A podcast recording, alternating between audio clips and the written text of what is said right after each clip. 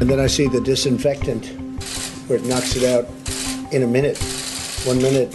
And is there a way we can do something like that uh, by injection inside or, or almost a cleaning? It's a scandal to me that we have trained so many of the Chinese Communist Party's brightest minds to go back to China to compete for our jobs, to take our business, and ultimately to steal our property and design weapons and other devices that can be used against the American people. You know, if Chinese students want to come here and study Shakespeare and the Federalist Papers, that's what they need to learn from America. They don't need to learn quantum computing and artificial intelligence from America. Hey, everybody.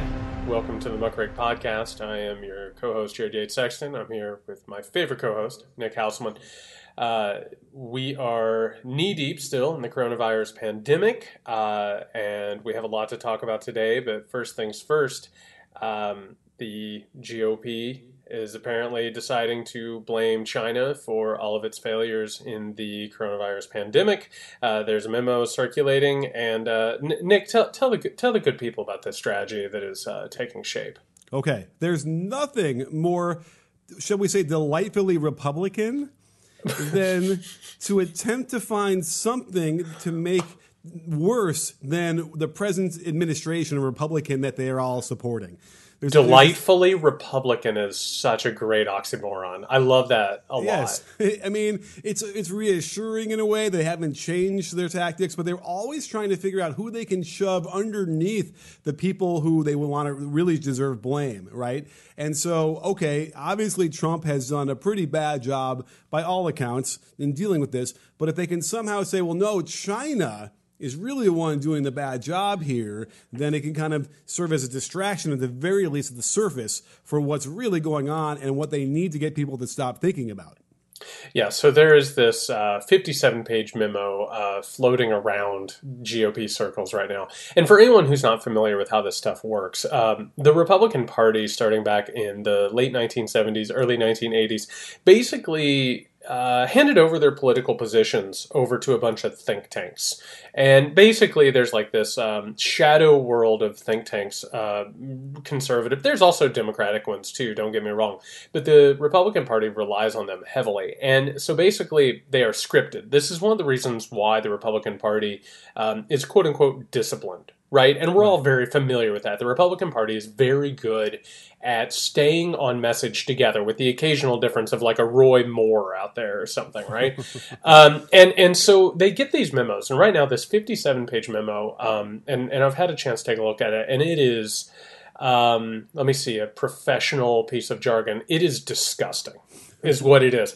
And basically, what it says is that every Republican running for office in November should, number one, blame China for the coronavirus pandemic right? Not just the not just the fact that China uh, was the initial place where it started, but to say that they were somehow or another, um, you know, they, they they didn't handle it right or they didn't tell the world about it. Um, there's also a lot of wink, wink, nudge, nudge about you know conspiracy theories and where this thing came from. Tom Cotton, who we'll talk about in a second, is involved in all this.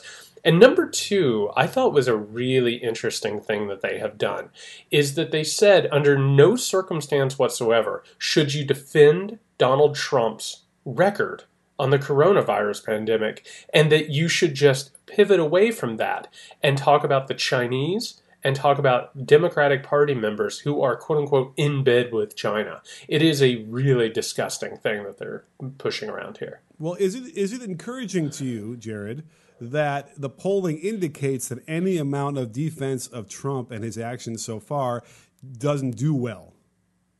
You know, I we talk all the time, uh, you and I, and, and all these other people who analyze this stuff, and and the one thing that we always talk about is like Donald Trump's hardcore base is ungettable, right? There's like a twenty percent number of Americans who just aren't going to abandon him and aren't going to um, you know listen to criticism of him. But here the republicans have seemingly uh, admitted that this is something that they cannot win. This is something that there's no way whatsoever for them to actually spin. So that gives me hope. D- does that make you feel better about the situation at least a little bit?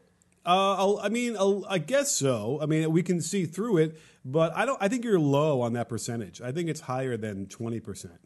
Oh man, maybe maybe I was trying to sleep at night. I don't, I don't know, Nick.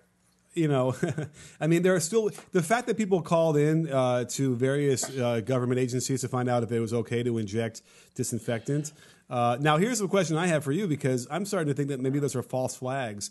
Maybe it's like Democrats calling in, like you know, fake dumb to, to make it seem like that was happening. Who knows at this point? I wish that was true, but uh, journalists have found that there was a giant uptick in Trump supporters ingesting bleach right. and having to actually like seek medical help. Which you know, I we can laugh about it all we want. There's been a bunch of memes around it, but there's absolutely nothing funny about the fact that this country's public education and critical thinking have been so much under attack by corporations and the wealthy and the Republican Party for so long that we've gotten to the point where people think that they should be ingesting bleach. I think that's a big giant problem and that's part of the strategy that's been there. I mean that's what we've been seeing this whole time is this really strategic bad faith effort to manipulate people. And and, and that's that's where we are now. Well it, i kind of feel like i feel a lot better about all this if i could just sort of take trump uh, everything he says as sarcastic because that seems where he wants to go with all these things anyway. So let's just take everything he says from now on as sarcasm, sarcasm and then we can maybe that'll be better it'll be easier to deal with. Donald trump's had a rough few days you know? we haven't it, talked it's about no it's been um, it's been bad. Like not just from the standpoint of like, oh, this is an ineffective leader. I mean, that ship sailed a long time ago. Um, you know, it has been so erratic lately and so um, it, uh, insane. There's really no other way to put it. It's been so insane lately, and and you're starting to see these poll numbers that are starting to come out, and this is one of the reasons why that memo circulated when it did um, you're starting to see these poll numbers that show that like a vast majority of Americans do not trust him on the coronavirus, and they think he's doing more harm than he is doing good. And all of these swing state polls and uh, presidential polls are coming out. He is really doing poorly. He's right now, Ohio is a toss up state. And if you would have told me that in 2016, I would have been shocked. I mean, his numbers right now, and obviously we can't prognosticate because we all lived through 2016. Yeah, but it has been a rough few days, and it is obvious that the Republican Party, and by the way, one of my favorite things is when you start getting these articles, right? And we talked about it a little bit uh, during uh, the primary season when I was out in Iowa. When you start noticing these articles where, like, people on the campaign say, or people in the Republican Party say, there's all these articles right now of Republicans who aren't going on the record saying, he's going to take the party and destroy it. And it is it is obvious with this memo that just came out that the Republican Party understands that Donald Trump's handling of this entire thing has not just been disastrous, but it's been disastrous on a level that they're not even able to spin. Well, here's the thing they really screwed up on, and I had said this, you know, months ago before the even the impeachment process began, which was the polling was going to show that there was no way for Trump to win. And if they could wrap their heads around that, they would have voted to get him out and put Pence in, and Pence would have win would win in the landslide. I have a feeling, and that's the thing they didn't do. If you did polling between Pence and Biden, what do you think that would be? Uh, if it didn't include Donald Trump, it would probably be head to head. Easily, easily head to head, right? All those never Trump Republicans would come right back into the tent and vote for him and depending on where they live, it would be easily uh, winnable for them. Certainly, much more easily winnable than where they are now. And uh, that's the question: is like this whole thing got the timing got all screwed up when you're talking about impeachment. Had they waited, think about that. Had they just waited a little bit longer, although I get it because of the the call, but imagine that if they had waited and then they could use this as part of their as their uh, as their impeachment trial. Like he he doesn't survive that, does he? No, he doesn't. But one of the things that, well, I mean, you know, as a Republican Senate, but that's a different thing altogether. One thing that we have to take in consideration here, and this is something I've been screaming from the rooftops, they don't win in reality. The Republican Party has made a decision that they do not win in the reality that is objective reality, the reality that we all live in, where we trust what we see and hear and smell or whatever. But the, what they're doing right now, and this memo is part of it, they're trying to shift us into an alternate reality where it doesn't matter what the federal government has done during the pandemic. What they're basically trying to do is they're trying to beat the drum of war. And this is what authoritarian countries do all the time. They fail constantly because they're really bad at government. And by the way, the Republican Party is terrible at government. They, you know, the only reason that they're elected is because they happen to trumpet and parrot Fox News talking points better than anybody else, right? It's a really effective way to get elected in this country, particularly where we are and public education has been destroyed. But now, with this idea with China and the idea that Democrats have somehow or another betrayed the country, helping China, that's treason, first of all. And second of all, that's saying, no, America, we are on the brink of war. Right? Now, whether or not they intend to go to war is a different thing altogether. But that's a different reality right? That's not just pandemic plus also economic crisis. That is like a generational war crisis. And if we want to believe that China somehow or another attacked us, and by the way, the usage of the phrase invisible enemy, the Wuhan virus, all that stuff, that's not by accident. And and while we're on the subject, this is something I want to bring up. I have noticed over the past few days, those old Russian social media bots have just flicked on. They're back in full force, but they're not pushing necessarily Donald Trump, which by the way is interesting because it's just like that memo, right? What they're doing is they are pushing anti-Chinese propaganda and every liberal commentator like your favorite co-host Nick Hauselman Jared Yates Sexton, everything that I post, I just look up and it's just like, oh, you're in China's back pocket. And I've been talking to a lot of other people out there who have these platforms, and they are all being called pro China propagandist. They have clicked on, and it is a completely orchestrated thing, which is not at all an accident. It's not a coincidence. But it's also interesting because if we are to believe that it's Russia driven, right, which seems to be where it's coming from, they I think that they have a relative simpatico with China right? Although they also their main objective obviously is to sow discord and create chaos uh, and help Trump all at the same time. Well, but I want to bring up one of your favorite guys, Mr. What? Richard Milhous Nixon. Yeah, which I mean, is tri- with triangulation. Ah.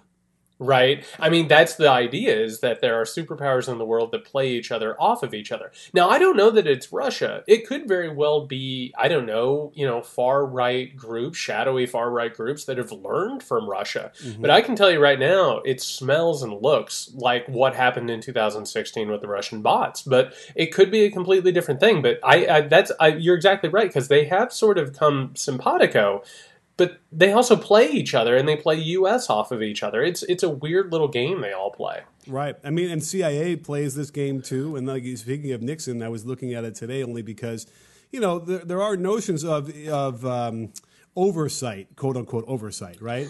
Uh, we'll call it that, which is, I mean, for JFK, it was uh, severe oversight. But you could argue that there are times in you know people could go rogue in terms of national security stuff, and you know things will all of a sudden leak, right? And like I mean, you want to go way off the rails for one second. You know, Bob Woodward got hired by the Washington Post, like having written for like a, a rag for like a year without any real credentials, and you can see him in the movie like he wasn't a really good writer. You know, so you kind of wonder, like, you know, th- this is how crazy it gets. But like, he had a lot of, you know, intelligence background in this service, and then he's now at the Washington Post exposing the president. You know, it's like, I don't know. It's interesting to me, but nonetheless, uh, okay, let's cut to the real facts. No, I just want to pause for a second, and and this is one of those things. As we're building our audience and people are listening to us, I, I, I like the idea that they get to know us, and everyone needs to know that Nick is on a big Watergate counter conspiracy kick right now, and I, that just made my day. Right. I have to tell you, I'm looking for joy where I can find it, and you, you really picking up on this Woodward counter Watergate thing. I one of these days we're, uh, we're, we've already discussed that when we're done with this podcast, you're going to introduce me into this really bizarre batshit world, and I'm excited for it. Yeah, but I what you're talking about is this environment where you can't trust anything right? And we talk about that on this show. It is one of the things that Watergate taught bad actors. And and this goes back to Nixon and Spiro Agnew, and this is where we give you a little bit of historical context. What they discovered, even in the face of the most damning political scandals in American history, was that they scored points when they lied and they called in the legitimacy of their critics right? And when they did that was when they succeeded. And that's where things like Bannon's flood the zone with shit and all of that comes from and things we've talked about on here with like Russian propagandist and technologist.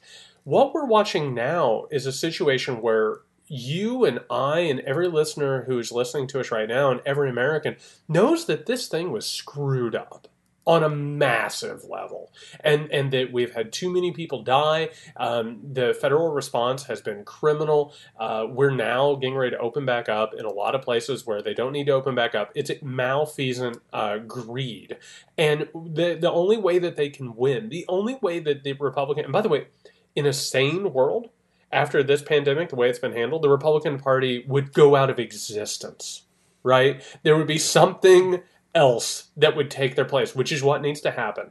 But the only way they can do it is by shifting reality and and and and getting rid of our idea of objective reality and shared reality. And that's what's happening right now with this China thing. Right. And and they, they have been successful. Let's make no mistake. There's enough evidence out there on social media and posts by like everyday normal people uh, claiming uh, the hoax-like nature of this thing, right? Where it's not a, it's not as uh, lethal as the flu. It's not as contagious. Like all those things have creeped in a little bit, and I get it over enough time, and we're now starting to see like not I wouldn't even say the flattening of the curve because it kind of is fits and starts, but you know after enough time people forget, right? We just, the American uh, people in, in, this country just sort of have really bad memories. And four or five weeks into this, they kind of forget, like, oh, there's all these people dying, and no one has died next to me in the last five days. So therefore, we should be able to go out and earn a living. And I get it. But again, the only reason why they're feeling that kind of pressure is because of all the intense, um, you know, well, debt they probably mounted, the poor earnings they make anyway, and they can't afford to go that long without it. And it's the government didn't properly address this, which is my biggest issue with all the money that they're spending and wasting right now um, on all the different programs they're trying to get money to. It's they're not doing it properly. That's what they're betting on. I mean, they are betting on, and, and listen, we've said it before on here one of the main problems with America is that we have a really bad memory and a really bad understanding of how things have happened and how we've gotten to places that we are and how we're moving forward. Um, they are betting that A, they can reopen America, and even if a bunch of people die, that we're just going to not pay attention. And that's a possibility. I know that's terrible and it sounds awful, but it's completely true.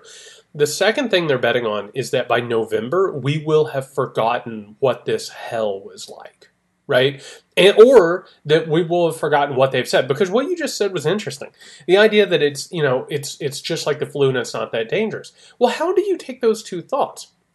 It's not that dangerous. It's just like the flu, but it is a terrible bioweapon released from China to decimate the world. How do you do those two things, right? Like when you take those two things, they don't work together, but that's what this cult like mentality does. You're able to like take two plus two to equal five. And the way that you do that is you start. I mean, we got to talk about Tom Cotton, by the way. Yep. Did you see? Did you see Tom Cotton on Fox News yep. this weekend? Okay, so Tom Cotton this weekend, um, who I was thinking back to our. Um, we had a Ross Barkan on here as a, I think our first guest on, yeah. on the podcast. And, he, you know, he was talking about the possibility of the Republican Party, you know, embracing fascism and totality sliding into it. And he was talking about future Republican leaders. And, you know, it was either Mike Pence or Tom Cotton is what he said. And I thought about that all weekend after Tom Cotton went on Fox News and said that we should not allow Chinese students to study technology at America's universities and that they should be relegated. This is fun to studying Shakespeare, who, by the way, last I checked, um, let me check my notes. He's British. Yeah, British. Right. He's pretty good though. He's pretty. Yeah, but he was he was white, so it's almost like that's the same thing as American to the Republican Party. And second of all, um, the Federalist Papers, which by the way, this is going to turn some people off. I don't care. Whatever. I'm shooting my shot. Federalist Papers is propagandistic rags, but that's neither here nor there. So anyway, he says that they should be relegated to doing that, which basically says that we should discriminate on a wide scale, systematic approach all Chinese people. Right. And and Fox News claps at him like a trained seal. right. Right. I mean, I guess because what he's what he what he's afraid of, or what he's I guess trying to identify is The, the, the Chinese bad actors who will steal our IP and they'll they'll hack into our systems and they'll whatever I guess spread viruses. We shouldn't teach them how to do these things. what what do you what do you what do you call that, Nick? When you judge an entire group of people as if they are all the same. Yeah, that's uh, that's racism. Oh, that's racism. That's right. And what happens when a political party in a time of crisis in a country mm. engages in racist uh, scapegoating? What happens to the group that they're scapegoating? Um, I think that they're called hate crimes. Oh, there's a bunch of hate crimes and murders, and they get discriminated against. Has, has that happened in America? I'm not good on history. A little. It's happened a little. That's right. Every time there's one of these things. And that's what we're looking at. And I know that sounds terrible, but that's their political strategy, Nick. Like that's what they're that's what they're betting November on. Right. Although again, are they inciting hate crime or are they simply just trying to distract and uh, elevate the Trump above, you know, one notch. It's all they're trying to do, right? They get it one notch above somebody else so that Trump is not the worst. And, that's that likely, likely Republican notion. That's it. And, and and here's the thing like let's let's go in our time machine and say okay this idea worked right so we get to november of 2020 and donald if we have an election and donald trump is reelected because of this strategy What's what's life look like for an Asian person in America at that point? Uh, it's going to be bleak, and and I can't speak for them because I don't. I'm not. I don't know. Right. I don't know what it's like to be Asian, but I can only imagine even the slightest subtle things are are going to make life you know unbearable hate crimes went up in this country when he started saying Wuhan virus and Chinese virus. So if this strategy works, November 2020 looks bad. And I can tell you from experience reading about authoritarianism that when authoritarian regimes consolidate power effectively by scapegoating conspiracies and vulnerable populations, it's not like it stops with that one vulnerable population. Right. What people do to fight off the conspiracy and the enemy is that they give away individual liberties or they're given more liberties over other people who have theirs taken away and you end up in a really bad situation. Now i again i this isn't a podcast that was created to go after the republican party. It just so happens that we're here to say what's wrong right? We're, we're here to say here's the problem. Think about a party that would do that Think about a party that like they they're like they get this paper and they're like, yeah, sounds good. I'm going to do that. They get on Fox News and they say you shouldn't be allowed to do this. You should have to be Americanized by by the law, right? Like think about a part that's a party that deserves not to exist anymore. That is a terminally ill party that needs to go away. Oh, how about the fact that oh, it, you know, if you're older, then you know you died to save your kids, uh, you know, by going to work. Oh. going you know that, that kind of stuff too. It's so clear that it's that's why it's again it's almost refreshing because they don't have to like even talk around it anymore. They can finally just be out in the open with how little they actually care about the constituents. But for some reason the way they speak these terms it makes that whatever percentage 30 32% of the people think that they care about them more or certainly the white ones. And that's i guess the, the genius in this is that it's just enough where they're going to win another election maybe. Well i, I want to i think you're exactly right because there's something um, refreshing is not the word but it is nice to know that all of these like decades spent watching this party operate that's like yeah we had your number. We know who you are. We know what you are and what you think. But I will say to get in the head of the people who respond to that, because you're right. There is a there is a voter out there, and I know them very very well. I mean, I wrote a book about this. The the man they wanted me to be. There there's a group of people out there who are like, yeah, tell me that you're okay with me dying. I'm fine with me dying. Like, there's people in my family that, like, when you talk to them and they're like, when I die, just throw me in a ditch, throw some dirt on me or oh, whatever. And but the point is that they have been they have been taught to pretend like they don't care about death and like they're stronger than fear and all this stuff. Meanwhile, they're insecure and terrified, right? But but that's what has happened here. There is a death wish in this party that is being served by them. I mean, what was it that Lieutenant Governor of Texas, which by the way, Um, for those who haven't seen, their plan is to reopen literally everything, but keep it at 25% uh, volume, which means that every business will lose money, but it's all to get people off unemployment.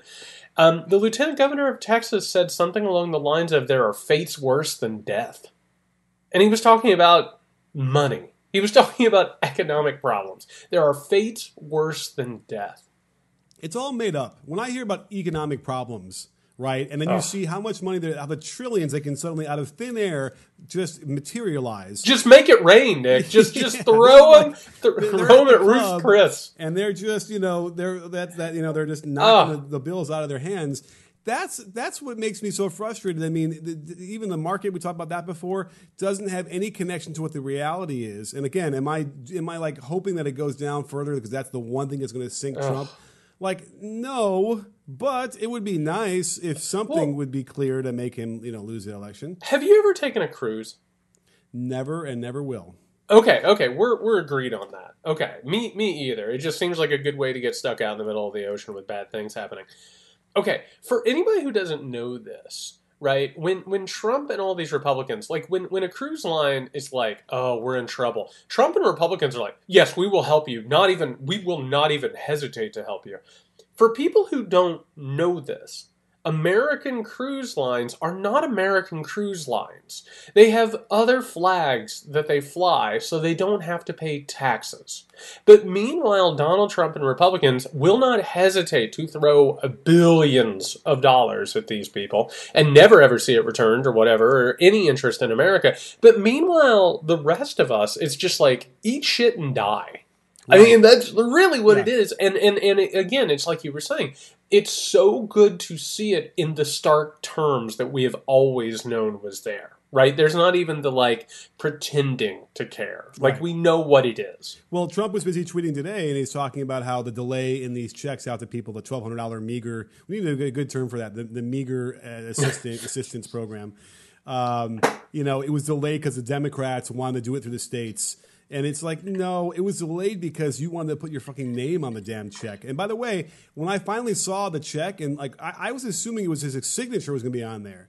But it turns out no, they, they put it in the memo line, and it's kind of small. And I just I, I don't even think people are really even going to notice it necessarily. Certainly not the ones who get direct deposit, the thirty million or whatever who get direct deposit anyway. So this is where we're at, where he's now. You know, again, most people understand that and realize that he's not telling the truth, and he's you know, but but again, there's that group. This kind of reminds me really quickly of there's an article maybe by Malcolm Gladwell. Can we talk about is he is he persona non grata? Are we? I th- well, he's you know he's got moments. Okay, but go He- I think it was him who did an article about how certain cultures uh, would produce just horrible airline pilots because the culture was built in that you can't challenge the senior officer, right? So the senior officer is flying poorly, and the guy the, the guy knows they're going to crash. He's like, can't tell him.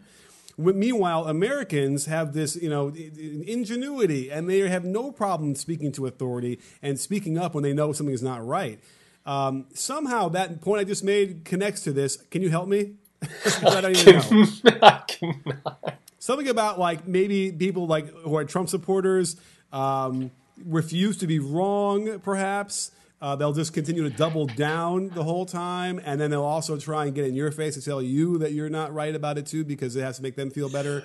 Am I? Am I? Um, please. Help me. No, no, I have no idea. I am laughing because this is the most Malcolm Gladwell type thing I've ever heard in my entire life. It's like like if I was playing Malcolm Gladwell Mad Libs, this would be like the top. Put it on the fridge. That's that's amazing. But there's But no, some, they, someone's gonna. Someone out there is nodding I- their head right now. Well, I think there's something going on there with this. So I don't know if you saw this. This was like one of those weird things that you see on Twitter, and you're just like, I need to put my phone down for the night. You know what I mean? You're just like, no, I'm good.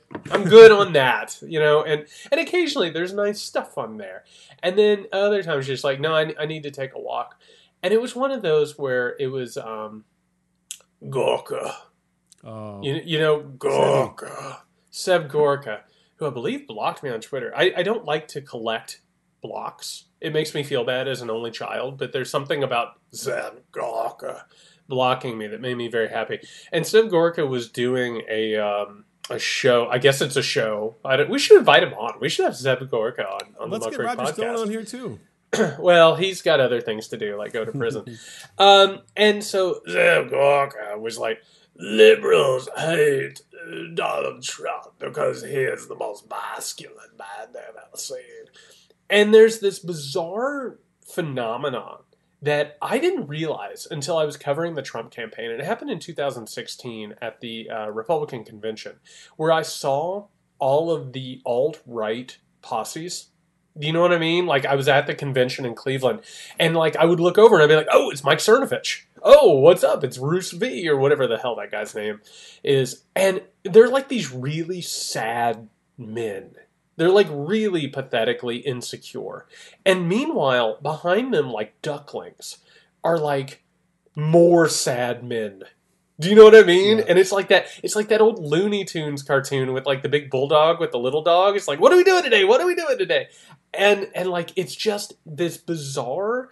And Seb uh, Gorka was talking about alpha males, and like they all are looking for like alpha males. And it's just like the shittiest person they can find. They're like, I guess that's like the alpha male, and that's how they look at Donald Trump. They really do believe that he is like this, like ripped, massive, masculine dude who, by the way, gets a tan every single day and like does hours on his hair and is like so petulantly insecure. It's sad. Oh, well, then you look at the tweets and the way he reacts to stuff. He was so upset. Here's the tweet he Oh, did. so They, sad. they reported on him and what he does because we here's what we know, and it's factual because he tweets about watching Fox News and CNN and MSNBC. He watches all these shows because he tweets about it almost in real time. So we know he spends all this time in the morning. Doesn't really get into the office until like noon, and then he, leaves early. But he was so triggered by these things that his last um, tweet that he had was um, about the New York Times article. He's like, I will. He's like, I'm reading. I will often be in the Oval Office late into the night and read and see that I'm angrily eating a hamburger and Diet Coke in my bedroom. I just love the notion of angrily eating a hamburger. I'm going to try that today. I'm going to go to McDonald's today angrily eat one. you know what? Listen, I don't agree with Donald Trump very often. I have angrily eaten a few hamburgers in my life. Wow. It's it's a it's a there's a primal thing to it. I'll be honest with you. It's right. it's a just attacking a hamburger. I'm gonna do. I'm gonna film myself and post it on Twitter. I, I hope it's not too messy, but I, I want to try it. By the way, it does remind me of Matt Damon's. Such a spot on. I, I'd never seen an actor drink angrily before, but when he did Kavanaugh and he drinks from the water, and, and it, you know what I'm talking about, and he's angry. It was the single most uh, comedic and amazing thing I, I'd seen ever to convey from an actor's standpoint. Oh no, it's it's incredible. And and to think, you know, that's the other thing about Trump. Like again, we had Dan Drezner on a while back, and it's like trying to look at this horror and find the comedy in it. The idea that Donald Trump was undoubtedly just absolutely destroying some Burger King while tweeting, "I don't do this," you know. I, but you're right. It's he's such a sad human. Like he's so so pathetic. And like he'll do these things like like you were saying, he read that article and he's like, I'm obviously the hardest working president of all time. It's like, you're tweeting. You're tweeting your mind out. And by the way, now I, I don't want to be the party pooper here, but there, we have to talk about this. And we didn't talk about this before, but he tweeted out a deep fake video of Joe Biden. And for those who don't know, a deep fake video is artificial intelligence uses uh, existing footage of people and creates these like really um, compelling fakes right and by the way this is the future if you want to talk about bots and you want to talk about misinformation like in in one night he talks about how he's really really hardworking and he doesn't eat hamburgers and all this stuff and then he also tweets in the middle of that a deep fake video of his political rival it is so off the charts insane and dangerous that all of this stuff is being done that it's almost impossible to process Right, but it's all like, oh, what? It's fun. It's funny. I'm just, you know, having a fun time here in the White House, being sarcastic about, you know, injecting a light of some some hole of yours to cure yourself. I mean, I don't know if you saw. Did you see that Cooper, uh, the comedian? Uh, I forgot what her first name is, but she did a, uh, a lip sync to that whole thing. Did you see it? It went viral. no i did Oh, not you have to go check it out. It's hilarious. But uh, the point being that she mimes what you know as he's speaking about light inside the body. Uh, it's uh, it's appropriate. Nonetheless, um, right? It's that's the other thing. It's he so destroyed the office of the White House and of the presidency. Oh. Um, you know, what it's supposed to stand for and what you're supposed, the decorum that you're supposed to have. And now we knew he would never have that anyway. Um, right? He, he was always going to be the lumbering, you know, guy with the gold toilet with no class and no sense of decorum. But Nick, he's grown into the presidency so many times. yeah, What are we talking about? I mean, he he has delivered, you know, teleprompter speeches many times I'll and grown forget, into the uh, presidency. I, I have. I mean, of course, I did forget exactly the tone of the speech, but I remember he did finally one speech during the, the campaign in 2016 where he he sounded the, the the the slightest bit presidential, and I turned to my wife. I'm like, he's now going to win. That's all they needed. They needed literally like a five minute segment where he could read barely. Um, but we, you know what we didn't really explore. and Again, it's it's easy to just shit on him and just say these things like he's an asshole, he's a terrible person, whatever. But you know the, the greater thing that I think we're making the point of is that he literally is he's mentally diminished. Like there is there is something wrong that he cannot cope and cannot process properly, and that's Yeah, the and- biggest issue. And so, like right now, um, we're, we're taping this on, on Monday. It's it's troubling five o'clock right now, which, by the way, is the witching hour of the you know. Right. It's like when Donald Trump is either going to go up in front of a podium or he's not, you know, and like say something that is literally going to kill people, you know, like literally going to kill people. And today, and and for people who haven't been up on this, um, he th- there's now talk that he's going to cancel these pref- press briefings. Which, by the way, isn't it weird that that was announced whenever that memo came out? Like it's almost like those two things are intertwined. But so Trump announces that he's not going to give a press briefing. Two hours pass, and then he's like, "I'm going to give a press briefing." And the reason, and this is the thing, and this is what this is what chaps my ass, Nick, is that it is so obvious that this person is a broken person, you know? And and it's not it's not that somehow or another he thinks he's going to get up there and kill it, which he does, but it's that he craves attention like an addict. And we know this. We know that he's willing to put people's lives in danger simply because he craves that. He craves that camera in front of him. And if he's not in front of the camera, he's not living. And that's why he tweets. He does it because he wants the attention of it. And he gets the hit off of the retweets and the likes and the changing the conversation. You're exactly right. He is a diminished, broken man. And, and the fact that we have to deal with this is just the most horrific absurdity imaginable. Well, the scene that's going on in the morning in the White House is they inject him with the Thorazine and they get him to say, "Okay, we're not going to do a press briefing today," and then it wears off. And then he's like, no, because you know he was the most reluctant of all time to say, okay, fine, we- we're not going to do it. I, I see like some of the numbers are down, whatever. But then, yeah, again, within a couple hours, he just can't help himself. And I'm sure when he tweeted it out, he hadn't told anybody. You know, he's like, we're, it's on again. We're just doing it. And he does it all the time. And, we, and we've seen that before. He even that horrible announcement of shooting, uh, you know, Iranian uh, boats out of the sky uh, was never conveyed to the military. Thank God. Uh, he just does it. He just writes stuff, and um, again, it's just more evidence uh, that uh, that the Republicans really just screwed this whole thing up. They would have had control of this election uh, without any problems if Pence was in the uh, in charge right now. And then because they didn't, and because they have backed this absolutely grotesque candidate every step of the way and worshipped him like the most sycophantic acolytes imaginable, uh, now they are going to endanger the lives of Asian Americans and and uh, Democrats because you know the moment you start talking about those conspiracies. Remind me, didn't a Trump supporter send a bunch of bombs to Democratic leaders because he thought that they were uh, in a war against the country? That's right, it happened, right? That Yes, that, that did happen. Oh, Now, okay. But, but what about killing everybody from the coronavirus as well? Like, I mean, there was, Oh. there's some studies out there that said that you know you could have you could. I don't even give the numbers because who knows exactly. But I will say that there's significant, significantly less numbers of death if we had suppressed this two weeks earlier and we, got one the lockdown, and it would have been you know a lot less again if it was only one week earlier instead of screwing around and not getting serious with what was happening. And we've already seen the statistics and the studies that show that people who watched Sean Hannity Right. were more statistically to take risks with their lives. This is a phenomenon, and we can't dance around it. This is a deadly phenomenon that we currently have. Once we get out of this thing, if we get out, knock on wood, somehow or another, like we're going to look back on this, or people are going to look back on this history.